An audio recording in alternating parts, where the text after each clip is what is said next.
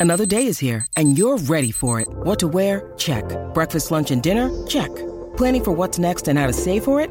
That's where Bank of America can help. For your financial to-dos, Bank of America has experts ready to help get you closer to your goals. Get started at one of our local financial centers or 24-7 in our mobile banking app. Find a location near you at bankofamerica.com slash talk to us. What would you like the power to do? Mobile banking requires downloading the app and is only available for select devices. Message and data rates may apply. Bank of America and a member FDIC.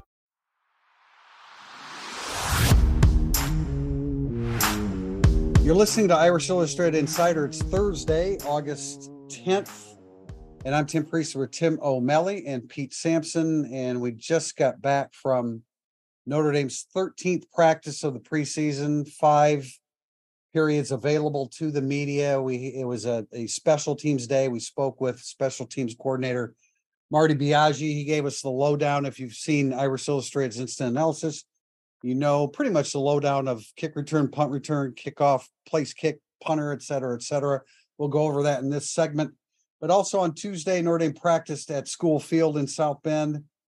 And we saw about what I counted about 75 snaps, a little less than half of those involving the, the number one offense. And we got a preview of what appeared at that time to be the starting guards in Pat Coogan at left guard and Rocco Spindler at right guard. And then today in practice 13, it appeared to be verified. Those guys are running with Joe Alt, Zeke Correll, and uh, and Blake Fisher. Tim, your thoughts on that? Yeah, super camp surprise for August. If that played out in the spring, Tim, right after you had heard about Coogan and Ashton Craig, we'd have been less surprised. But I, I have to admit, I did not often hear Coogan's name mentioned in the spring, so I carried that over in the summer.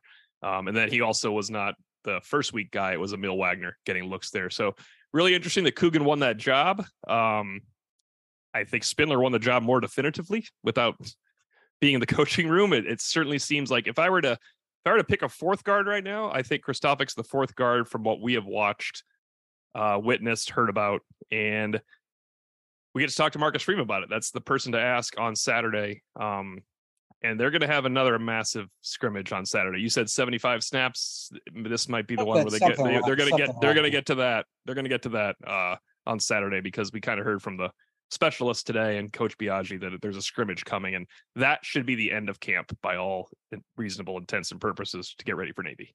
Pete Sampson. Right. It's yeah. Just I, at this point, I think he we haven't gotten clarity on the Coogan Spindler matchup, but I think you have to accept that, that that's what's happening. Coogan um, Trout, yeah, they're yeah, they're just not wasting these reps. Um, you know, to to they're not they're they've moved well past the let's just try it out phase. Yeah, offensive line co- offensive line coaches don't like to when you're getting this close to the season, they don't want they don't want to disturb the continuity and and I don't want to say waste snaps, but I mean if you're going to go with those two guys as your starters, you got to get them on the field and functioning every snap you possibly can. And it appears that they're headed in that direction. We're all a little bit surprised, I think, largely because of the way Howard Cross the third talked about Billy Schrauth in, Schrauth in December. Uh, but it is what it is. And Coogan is a guy that we had heard, I think it was particularly in September of last year, yeah, yeah. It was during the season you heard this, and, yeah, and we and filed were, it away because the season had started and it was he wasn't right. going to play. Yeah, right, exactly. But Coogan, uh, we had heard about Ashton Craig that they had been impressed by him, and and so that's that's where they are. I have no doubt, and I'm sure you guys are in the same camp with me on this. That Billy Schrauth is going to be a quality offensive lineman at Notre Dame. Um, so eh, you know, from that perspective, we're a little bit surprised that he didn't win the job. But hey, Coogan's a little bit uh, more experience. He's been in the program a little bit longer. If you compare weights, I, I actually see that that Schrauth weighs more than Coogan, but it doesn't look like it. You know, I think I think Schrauth is eventually going to be a. He's listed at three eleven. He's eventually easily going to carry three twenty when he completely fills out. But I, I you know, and, and Tim, you like in your conversations with Joe Rudolph, you were hinting along the lines of whoever is the most physical is ultimately going to win that job. I know that's kind of a given with offensive linemen, but sometimes you differentiate between physicality and the ability to finesse and pass blocking. And it appears that they're going with the guys that are a little bit more physical, a little bit, maybe a little bit stronger at this stage of their careers. Yeah, I think, we mean, of all the positions, we kind of got to kind of go with lean towards the coaches and not wonder what they're going with. I think offensive line for the for the layperson, for the uh, advanced film watcher, and for anyone that has played the sport, you still got to figure Joe Rudolph and uh, the offensive coordinator Gerad Parker have uh, decided on this because of many, many, many snaps over a long time. So, yeah, it feels like Coogan will be the starter. Spindler, it really feels like he's going to be the starter, and that's what they will bring into Navy. And Navy's an interesting test for an offensive line, just for all the fronts they give to you. Like whatever you can exploit on the back end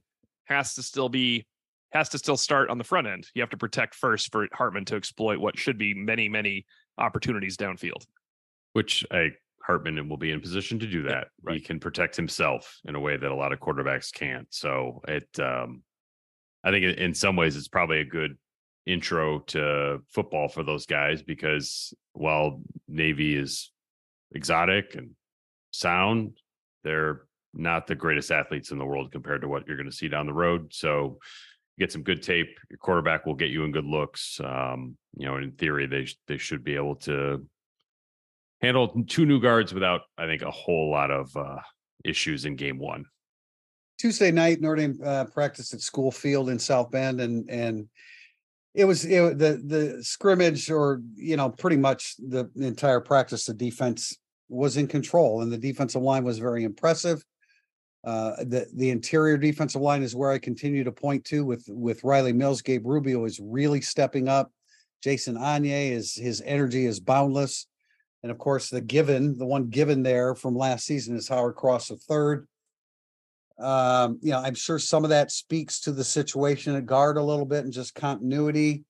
And and look, frankly, we went in, we went into all this saying the offense is going to carry this team this year pretty much, and we'll see about the defense the second time through with Al Golden. So I think from that perspective, you know having the having the defense control things a little bit more is is a positive because that was the area where you had a little bit more concern yeah i i agree with you from watching that practice um i will say that if notre dame's kind of question mark on offense is the guards because that's where the competition was and notre dame's new strength on defense for sure is that quartet inside would you agree that those four really look yeah, good? I mean, I think it looks legit. We won't know for sure until they get up against uh, you take, know actual competition. But it now looks take Estime, take Estime out of it, and have a guard situation that's not as good as your defensive tackle situation. That can muck some things up. Defensive tackles dominating guards and no That'll really screw some things over. I think uh, I think Notre Dame's offense is better than it looked on Tuesday night. I do believe Notre Dame would not show much offensively since they knew for the better part of a month we were all going to be in there. You can run through your base stuff, try to pick up first downs, and not pick up first downs. It is not the end of the world. You still get your evaluation. Um, but anybody that thinks like that we are making up a theme, we've never done this before ever. Other sites do it. The wide receivers are not playing as well as the anybody covering them. That's the end of the story. Name a wide receiver. He's not playing as well as the back seven guys covering them. All of them, including my favorite Jaden Greathouse. I would agree. Yeah, their receiver position has been anonymous during camp. I mean, it's like when you walked out of Tuesday's practice and you're like, well, which receivers turned your heads? You'd be like, well, Salerno had the best catch. In one on ones, um, remember, and also in one on ones, we should yeah, point out. Uh, you know, Jordan Faison is interesting, maybe more on special teams than a receiver, but sure. did some stuff. And then Greathouse had some nice plays, but I think it was against a was it against Marty Hour, maybe as a walk on. It was um, Scheidler, Eddie.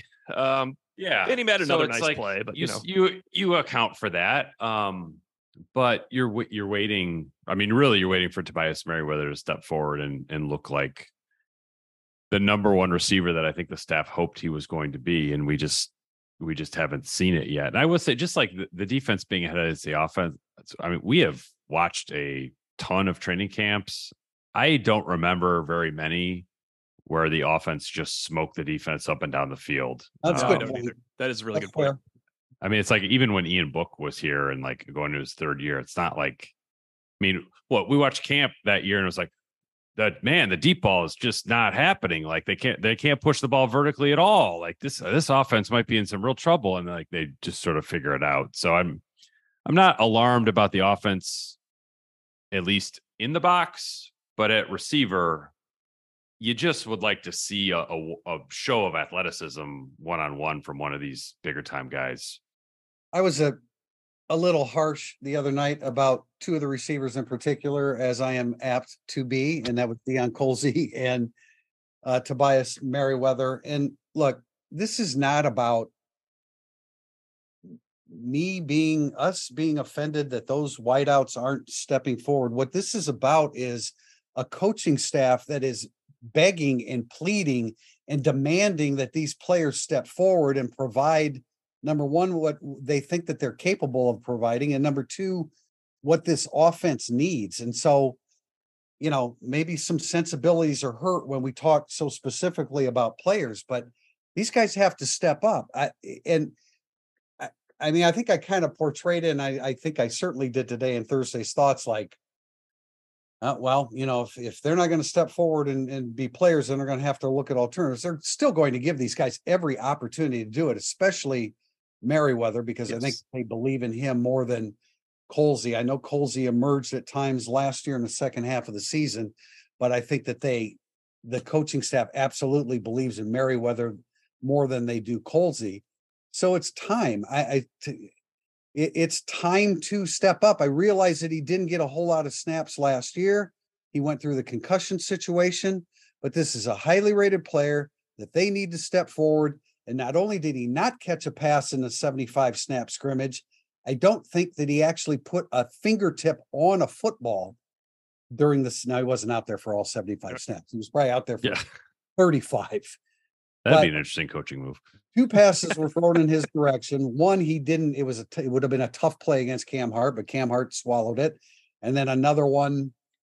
Uh, I think I think Christian Gray was in in coverage there, and it so literally Colzie and Merriweather did not even get a fingertip on a football during the scrimmage the other night. I believe they're in different places uh, in the pecking order as well. To be fair, since we want to report and not just tell you that they're all dogs and going to be great, Tobias Merriweather has been with the first unit in every single practice we have seen, whether it be five periods or a full period. Deion Colzie has not. And I know that your five period viewing today, Tim, you had the offense did not include Colzie in the second unit. That doesn't surprise me, but that also doesn't mean he's not in the second unit. I mean, the tempo drill has oh, used to not include sometimes the Michael Mayer and Alize Mack. never put those two together again. We're not even involved in the tempo drill. Like that, that's not always. Tyree wasn't either. So Tyree wasn't either, and Chris Tyree, trust yeah. me, is going to start yeah. opening day in the slot. But I think this is funny because I keep putting Merriweather in. He's a starter. They need him. They're going to stick with him. And I don't want to like. Pete made such a good point to me. He's like, "Well, Colzie's made plays." That's true too. Like, it, it is fair. It's fair. He was the emerging guy. Um, I don't think he has caught a pass yet in his life from uh, anyone not named Drew Pyne, though. Imagine that. True. Yeah, it's you know, it, look, we're not we're not going to see this again until Navy.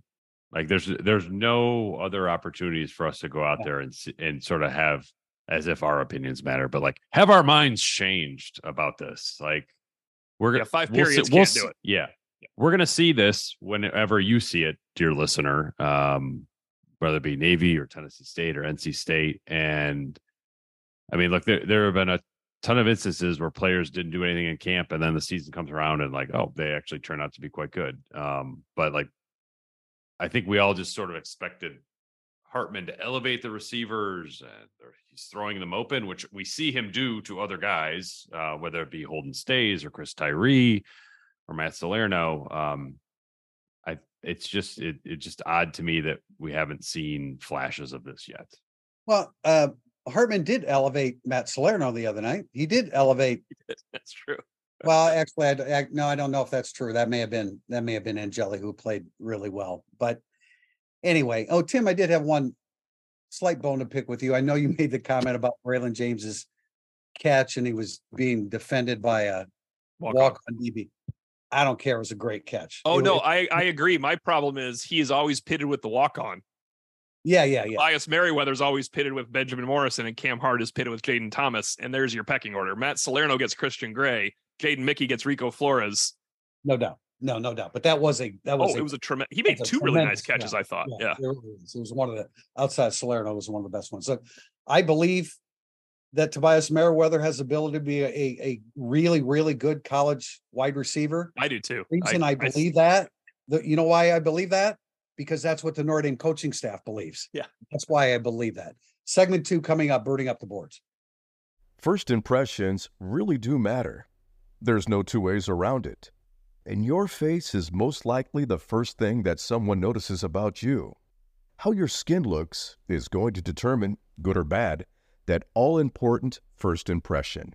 I decided it's time to put my best face forward and to start using Caldera Lab to make my first impression a lasting one for the better. Clinically proven to reduce wrinkles, fine lines, and signs of aging, Caldera Lab is the leader in men's skincare and is here to save the day in your confidence. Get 20% off by using the code IRISH at calderalab.com. That's 20% off by going to calderalab.com and using the promotional code IRISH. Jump into skin and first impression royalty with Caldera Lab at calderalab.com. C L A D E R A L A B.com. If you're coming to a game this season, you have to check out Game Day Your Way, the official tailgate service provider of Notre Dame. Game Day Your Way offers everything you need, including tailgate gear, catering, and even beverage delivery right to your spot. And their Irish Express transportation from Chicago allows you to tailgate while you travel to their all inclusive party zone in South Bend. Let Game Day deal with all the hassle so you can focus on the fun. For tailgates, tickets, transportation, and more, visit GameDayYourWay.com.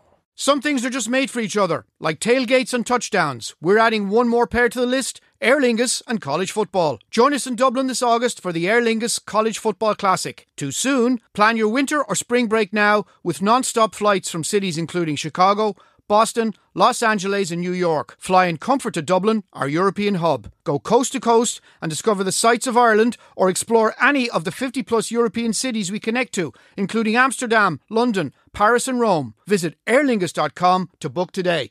We are back with segment two, burning up the boards. Our first question is from the aptly named I Miss Mason. What are your expectations for the special teams? Please tell me Matt Salerno is not the starting punt returner. uh, he might be number two, but uh, no, he's not number one. Chris Tyree is number one. In our conversations conversations with Marty Biagi. there there are six so-called specialists: kick return, punt return, kickoff, place kicks, punter, holder, long snapper. Six of the seven are set. Chris Tyree is the punt returner. Spencer Shrader as the kickoff man. Spencer Shrader as the place kicker. The punter will be Bryce McPherson. I was a little bit surprised that Biagi said that today, but I think that that's the right choice. Devin DeVisen is the holder. And of course, Michael Milk Vinson is the long snapper. The only thing, the only position in doubt is kick return. And I, I thought I wrote that down, Timmy. I know he mentioned, he said Ford, here it was. Yep. In this order, he said Devyn Ford, Chris Tyree, uh, Jadarian Price, and Jeremiyah Love. So he did mention Love uh, as a possibility, and that's kind of intriguing because the guy has blazing speed. But I like that. I, I, you know, I said this in our instant analysis uh, during the interview with Marcus Freeman in June. I had asked about Devyn Ford, and he really emphasized the fact that they liked the fact that he had a background in special teams. He didn't say anything beyond that, but the light bulb went off and I thought, there's your kick returner. So that was the guy that uh, Biagi mentioned first. Uh, and if that holds true, he will be the, the the lead kick returner going into the Navy game. It's uh, I asked him about his core core coverage guys, and I made the rookie mistake of mentioning people because that always puts their name into somebody else's mouth. But uh, I, I was agree with some, the name you just mentioned. I agree with that person. I was like, is there help for Kiser and Bertrand? So, and I asked him, what about young guys? And he he did use the qualifier of I'm not going to remember every name here, but he expects Drayk Bowen and Jaiden Ausberry to be at the forefront of the young guys. Then he immediately went to Thomas Harper and Clarence Lewis. So what they're looking for is it's more than four. It's probably like a core six guys that are on their core four teams. Core four teams are return and coverage, punt and kick. Um, I think the really the key is to get Bertrand off there because he's good at it, but you can't he doesn't need 140 snaps on special teams to go with everything else. So you want to see, and I think we will see Jaylen Sneed, um, to work in there, Bowen and Ausberry make a lot of sense too, Pete. Yeah, I, I I would love to see Bowen and Ausberry out there because um, they can both help you now. Um, you know, Ausberry maybe less so than Bowen in terms of like actual base defense reps to be had, right? Just based right. on the nature of the rover position. Um, but um, I mean, Bowen to me is like I, he's the number two Mike. I realized they wouldn't put him in if JD Bertrand like messed up his ankle on the first snap of the Navy game, but I think Drayk Bowen is very, very close to being like a live player in the base defense for Notre Dame. So I you I think you should get that moving. I, I didn't really didn't like the way he looked in pass coverage drills the other night, Bowen specifically. But you know, you don't you don't have an option with Nolan Ziegler. I don't expect him. Is there any reason to expect Nolan Ziegler to be on the team this year?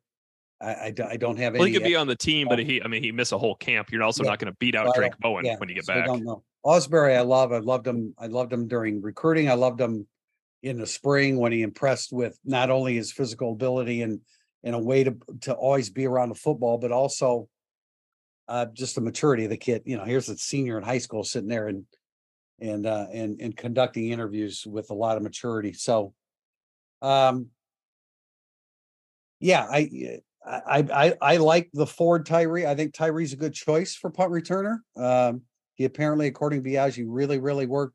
Did he say how many how many balls he caught? He didn't say how many. He He just talked about about- how how Okay. he really put the effort in Yeah. to be the punt returner the whole offseason. So and and Shrader has a, a very live leg, and you know it's interesting when you go into a camp and you have three kickers that are all legitimate candidates for for kickoffs, and in Yoakam and Shrader and McPherson. McPherson said he's not involved in that at all, which is good because he can just focus on punting. But Shrader, Fred, Shrader was fourth in the country last year in Yeah. touchdowns. well, he's Uh, first on the I- team this year, so he's in. Yeah, yeah, I talked to him during interviews today, and you know, it's like Interesting kid. he's got his backstory is awesome, but I did have to slip in like, all right, how far can you actually make a field goal? And he's like, you know, like if I got a hold of it, 61, 62, 63. Um, he said once he it was like if it was wind aided and one time at USF they practice in hurricane conditions. So he's like, all right, if I get that at my back, um, he made like a a kickoff through the uprights. Um, so I don't know what that would be like 75, 85 yards. So yeah. All right, question from Terry Benedict. Is this going to be a defensive or offensive driven team? I mean, I don't. I am not putting enough in one. pri- The wide receivers need to step up, but I love the offensive line, the quarterback, and the running backs.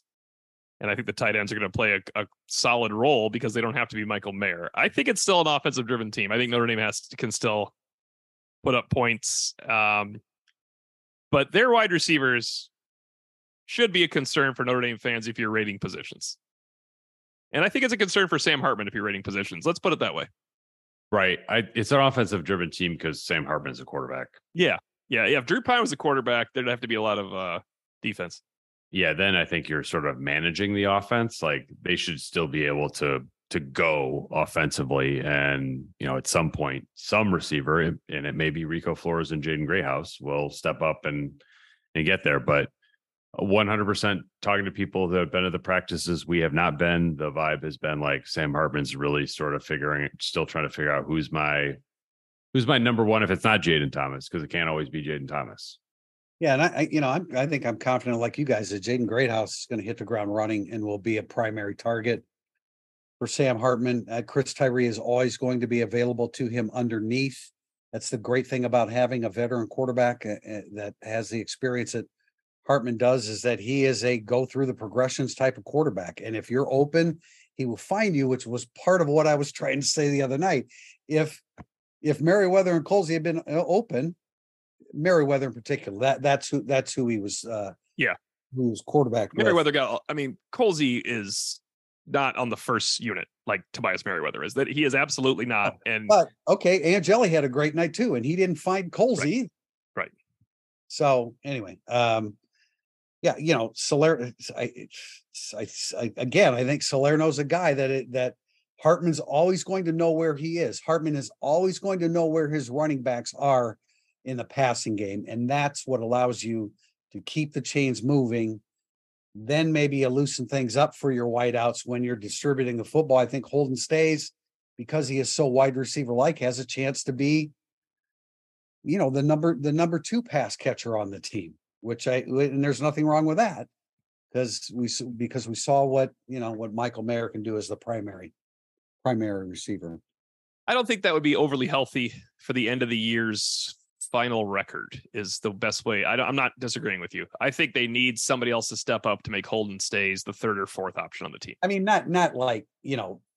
17 more catches than the number three guy. I'm not necessarily right. saying that. I'm just but- saying I don't want to see like like I know they're not going to have an 80 catch guy like Mayer, but like uh I don't want to see 30 and 28 and 26. I somebody needs to step up a little bit. It's Tobias Merriweather. I don't care It's how many times we're going to Tobias argue this thing. It's Yeah. Tobias Merriweather. We got to quit grouping those two guys, Tobias Merriweather and Colzie. Okay, Uh, Tobias right. Merriweather has to have a breakout year. If he doesn't, their offense will not be that good.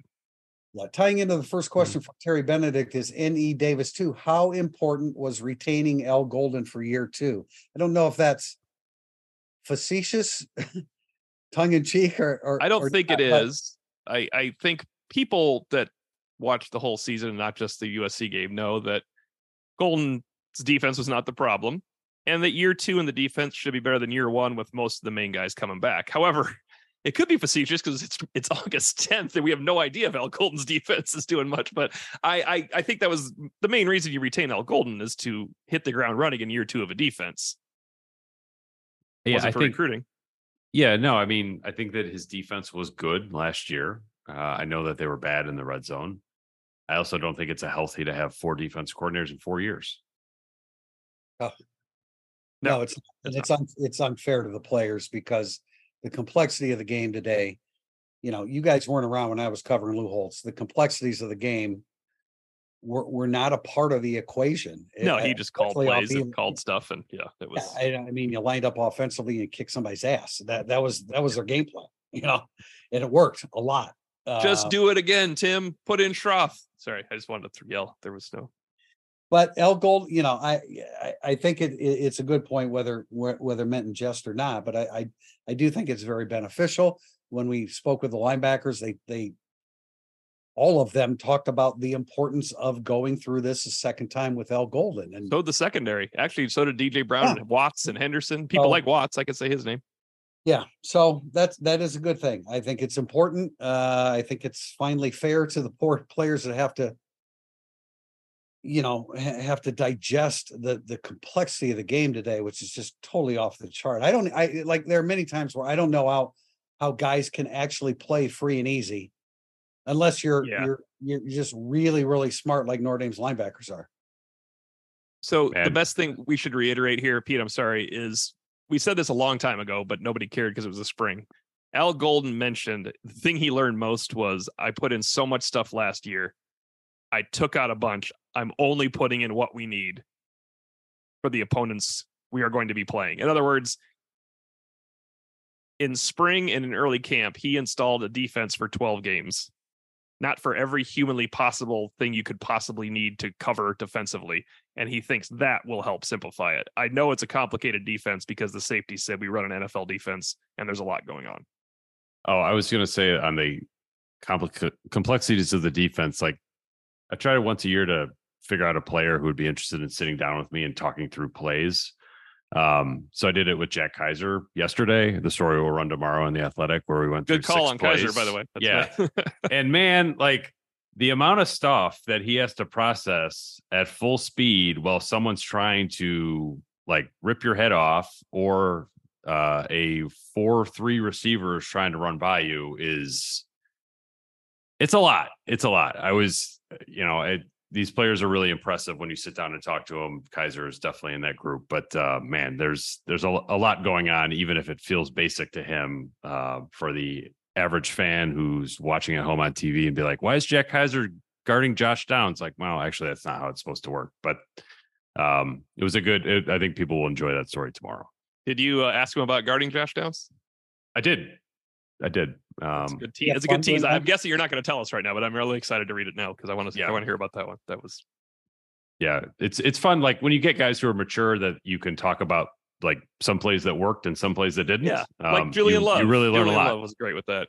Yeah. Well, and I- and I, I'm sure, Pete, in the process, you learn just how little little we know watching Oh, I mean, Yeah. it's unbelievable that every time I sit down with these players, it's like, oh yeah. I, and I think like honestly, because we we come at it with like some humility about like, hey, can you explain this to me like I'm a five year old, even though like I I know some basics, like they appreciate that.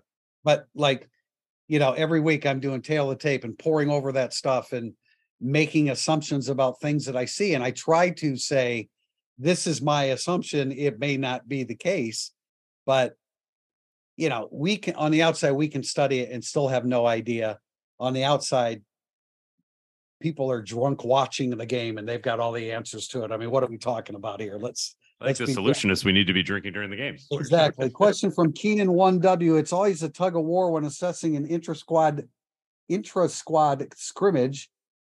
But help those of us who can't watch practice make sense of the DB wide receiver dynamic. Are the defensive backs that good?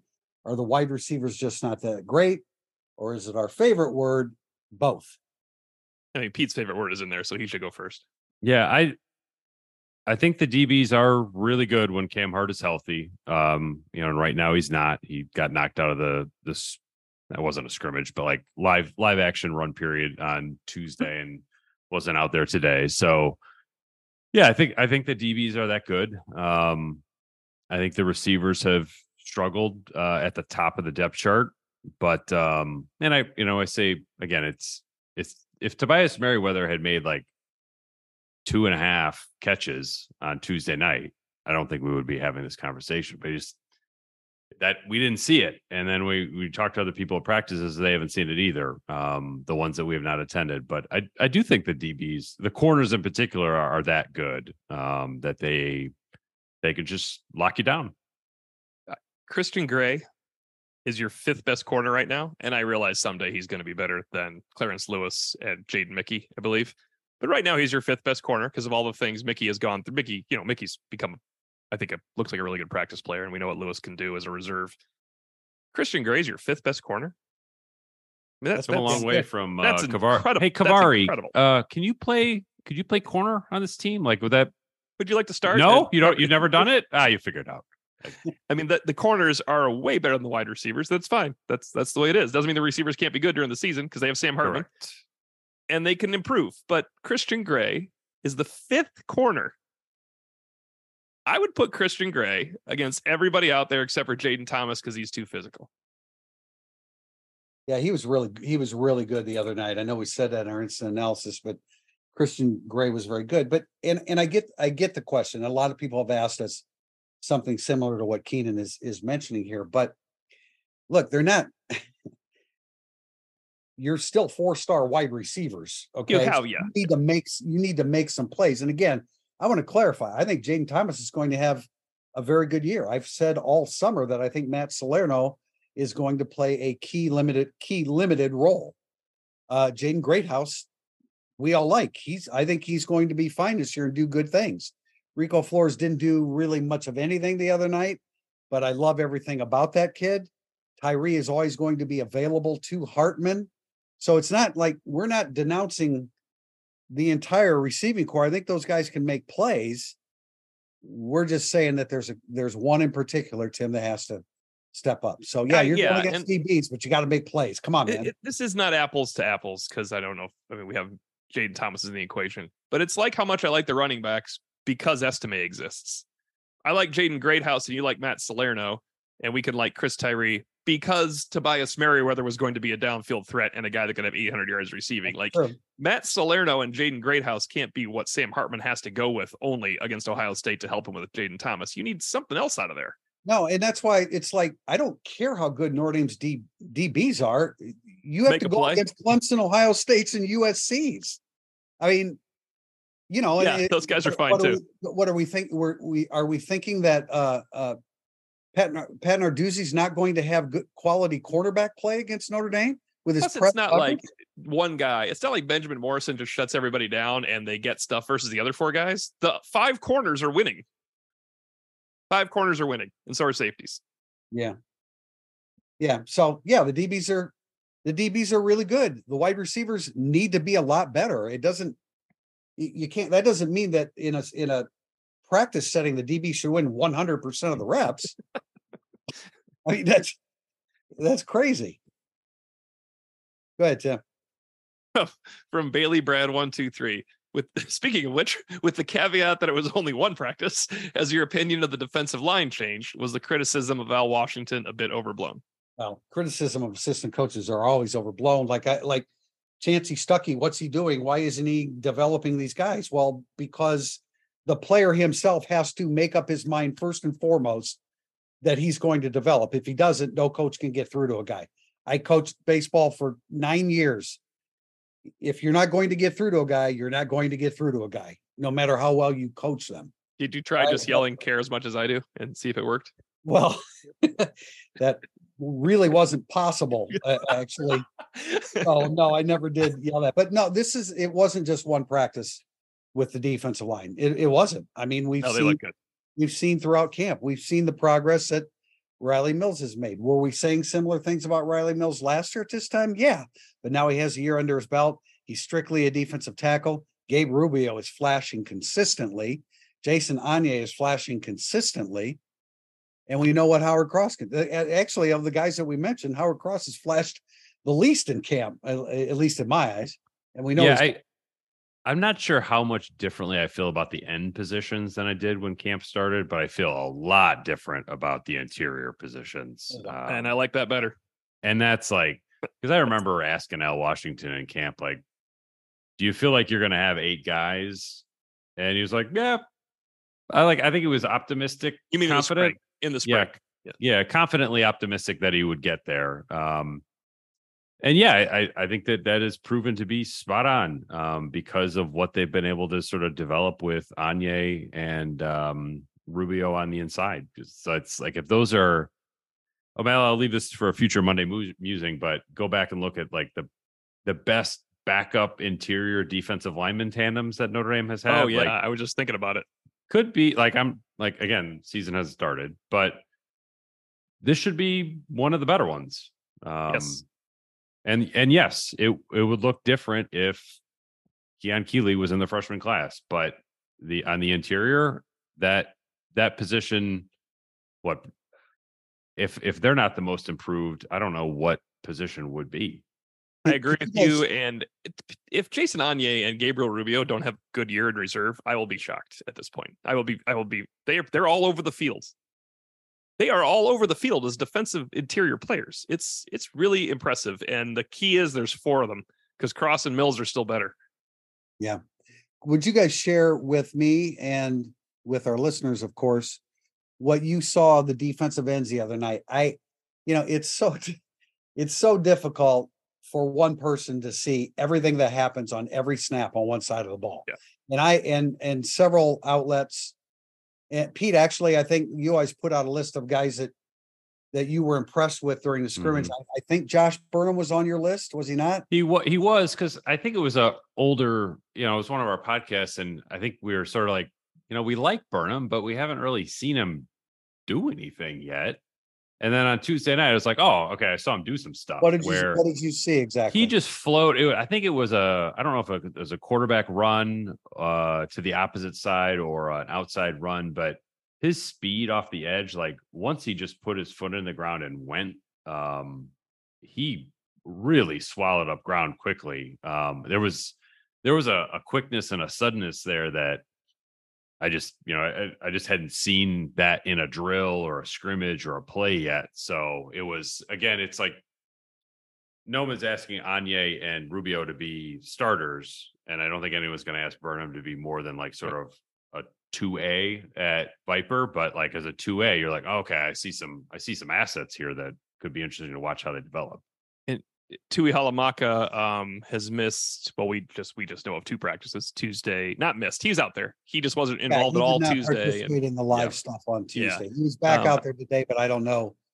I don't he know. watched a drill that I was it was on air and Burnham was in it. So I think right now it's probably because of injury or, or because he beat him, whatever. It's Burnham. But I yeah, Pete, I wrote down um I think this is a different play than you're talking about too, because one of the plays I noted of was those guys again. Rubio, Onye, and Burnham all clash behind the line of scrimmage to drop Jadarian Price for a tackle for loss. Like they're just jumping on stuff, man. I think it's uh And credit, I wish I had the poster's name because he has been all over. He was angry at us, Tim, when we had Burnham like 48 or whatever. And I was like, well, I mean, if he finishes nine spots higher, that's a really good year, you know. And he's, he, I think his point was, I think he's, you know, maybe 12 spots higher than that. And Well, that'd be maybe, great. but that'd be huge for Notre, that'd be huge for Notre Dame. He goes into as the number three guy there. So I mean, how many Right. reps are there, let alone big plays? You don't know. It all evolves, but mm. I, I think it's suffice to say, really good things look to be happening along the defensive line. I think that we we overreact with assistant coaches who, you know, now, I mean, I'm not, I'm not saying Al Washington's a great defensive line coach. I don't, I don't know that. I don't think he's a bad defensive line coach, but I think too frequent with too frequently we get a piece of information about a player and then he immediately judge the position coach. And having been in coaching, that's it's ultimately it's your job as a position coach. I get that, but it, it's a two pronged process. And it first and foremost, it's the performance and the decision by the player that he wants to be great.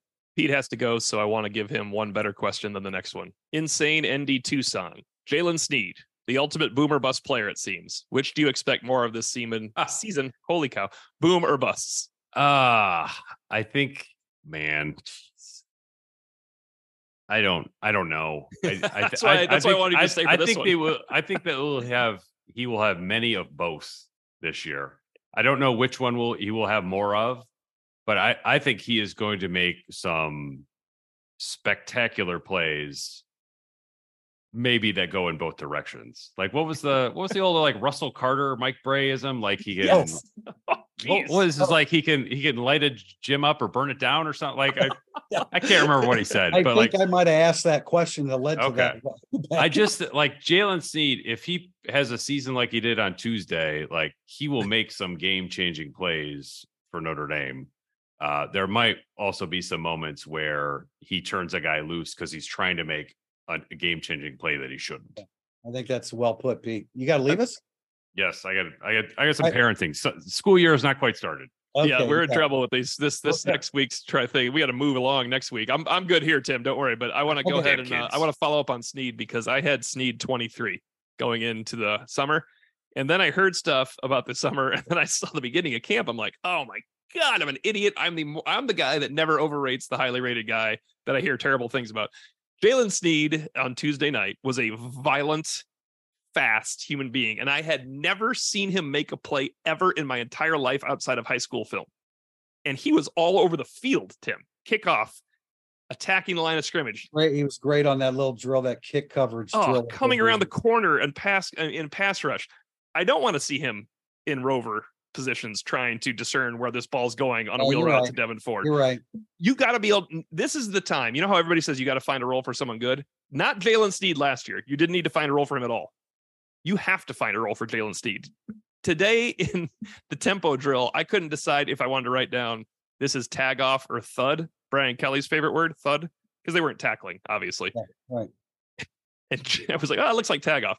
And then Jaylen Sneed met Jeremiyah Love on the right side. I was like, okay, that's thud, because that sounded like a full on tackle when he just put his pads on Jeremiyah Love.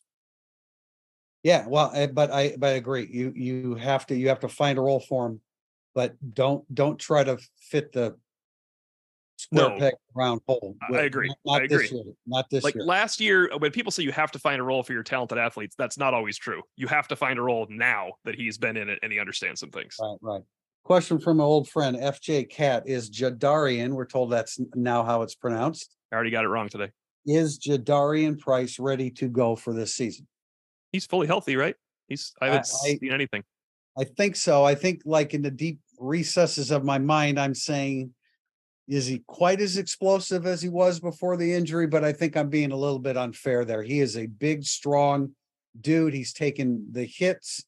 He's bounced up from everything. He looks great. I know that can that can change in a heartbeat, but he looks really big and really big and strong. I, I mean, that's where yeah his low his lower body is powerful and and uh yeah i think i don't think there's any reason to think that he's not ready to go he survived the last two weeks i think everything you say is true but i don't think there's any reason to believe that 2023 will be better than 2024 for his no health. doubt no doubt no doubt yes i i agree he'll be that much better And, you know, Audric Estime should get the bulk of the carries, and that's fine. You spot the other two guys with Devyn Ford. They've got a good situation going there, definitely. Question from DMB three four six. It sounds like Steve Angeli took a real step forward this summer. What has he improved the most? I don't know about the latter because we just did not see, and this counts. Remember, we didn't see Drew Pyne, Tyler Buchner do anything last August, as we were very blunt about. We certainly didn't see Steve Angeli do anything if those guys weren't doing anything. Steve Angeli looks like he has good command of the pocket. He is extremely quick out of the pocket, and he throws better balls than I thought. But one of the four best catches, and it was a great placement of the ball, even though it was a good catch. Jaden Greathouse made a catch on the sideline. Do you remember kind of diving far away from us? I thought what that wasn't Minchie. Oh, it might have been Minchie, but I think that one was Minchie. it might have been Minchie. Steve Angeli threw really. Steve Angeli is better now than I thought he would be now, from both film and watching last year. I, let me just throw out one word descriptions that I think I'm seeing leadership, decisiveness, confidence. The accuracy the other night was outstanding. I, anything that he missed was because he had no chance to complete it, whether it was pass rush or coverage on the other end. I really, really like the way Steve Angeli looked the other night. I one of the other sites said, I don't know how many consecutive completions in a row. I guess I didn't really chart that, but he was really good. I, I just, I've always been, I've said this a million times and I'll say it a million more probably. Uh, for me, an athlete, when I was in coaching, evaluating athletes, body language says ev- not everything, but it says an awful lot. And his body language says, I belong out here. I'm the number two guy. I'm ready to go. Uh, to put a finer point on that, the only guy I thought that did not have great body language that was awesome was Golden Tate. Uh, wow. I guess I never noticed it that much because he was so awesome. Yeah, he was so awesome. It didn't really matter. but when he was frustrated, like, he, he like was frustrated. when he was frustrated, like it was it was very clear. and stuff. Yeah, like if he thought of if, if he thought his quarterback didn't throw it where he should have. Yes, yes, yes. yes. But you know what? Anyhow, I don't remember that. I, I don't I'll, remember great things. I'll take it. That's fine. Let's yeah. just throw him out there and let him pout every time Sam Hartman misses him with his 19 touchdown catches this year if he were on the team. So, ND Bass 2001. Rumors are out there that Notre Dame is pushing the ACC to add Cal and Stanford. Is there anything you've heard to lead you to think it's accurate? Why would Notre Dame push for them?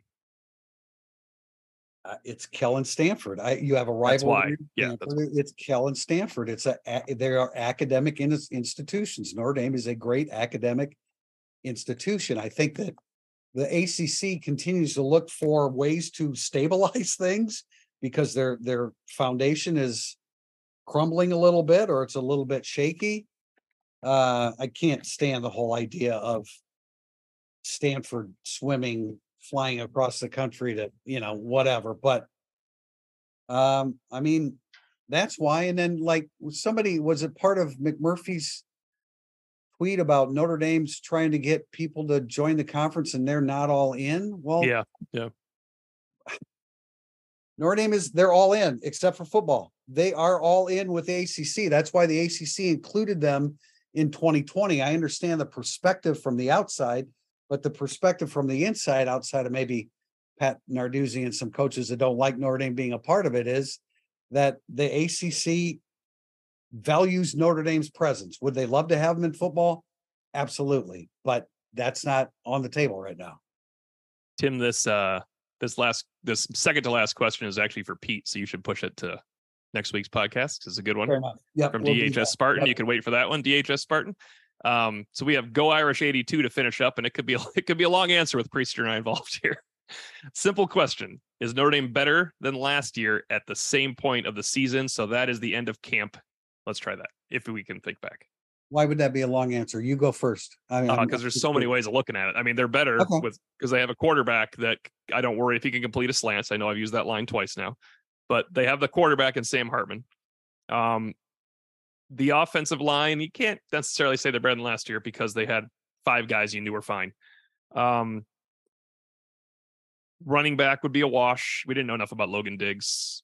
I'd say running back's better. Actually, we didn't know anything about Audric Estime other than what people told us that he was fast and cool. So I'd say running back's better. Wide receiver is still the weakness. Tight end obviously doesn't have Mayer. Quarterback is light years better, which makes tight end and wide receiver better. So I say the offense is better. Do you want to try the defense? Oh, or do you no, wanna... I want you to carry. I want you to carry on, please.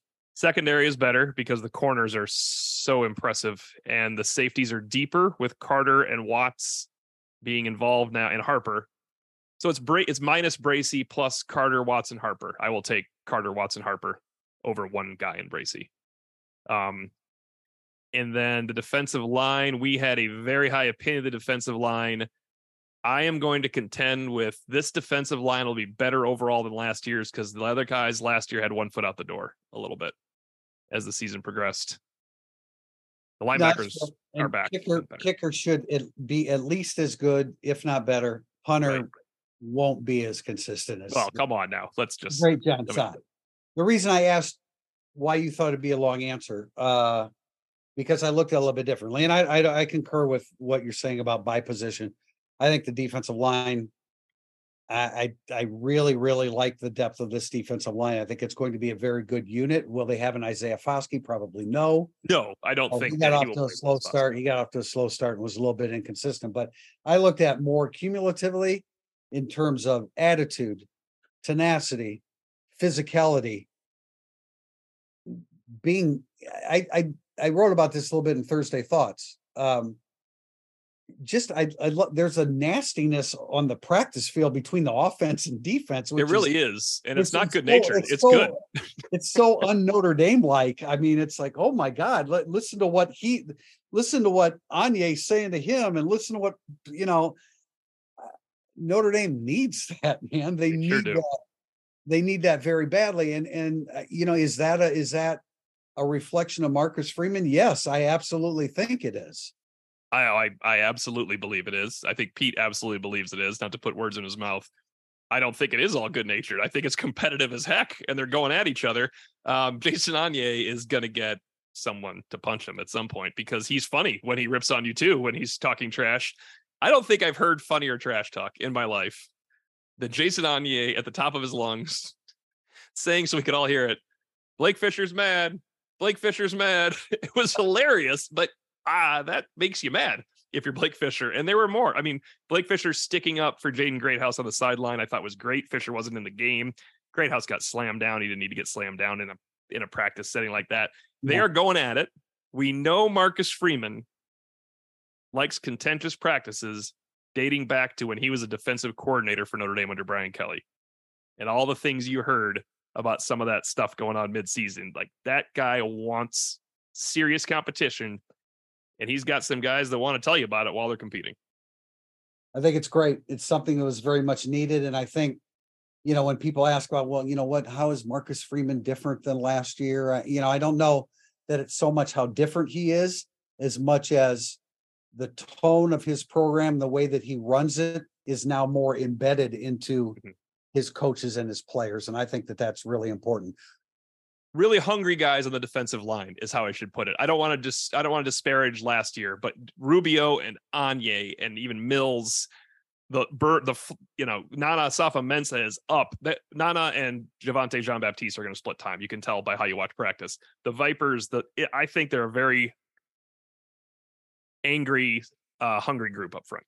I agree. I think they're feeling it. I was just as we, we only had a short period today, but as we were walking, I walked past the defensive line and they were just doing a bag drill coming Yeah. through. Did you see this? Yes, I was. That I was mean, like there was a violence to them doing that. And I'm like, this is we can look when you're when you're going to practice and you're in a meeting, you can imagine whatever you want to imagine. And so sometimes we get impressions and what's real, what isn't. I think that that's very much real. And if I'm wrong, I'm sure I'll hear about it here down the road. Well, Anyway, we're going to at least, it's- at least it's popular for once, Tim. Congratulations. Yes, no, That's a good. Yes, it is. eh, I'm sure it's a popular notion. We're going to wrap up with that. We're going to be back at practice tomorrow. We'll have practice reports Saturday, practice reports. We will uh, interview Marcus Freeman uh, Nope. on Saturday.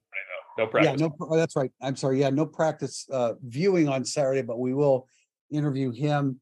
Uh, we have some scheduling conflicts on Monday, so the next time we'll be back for an Irish Illustrated Insider is Tuesday, August fifteenth. We appreciate you joining us today, and until then, Tim O'Malley, Tim Prister. This has been Irish Illustrated Insider.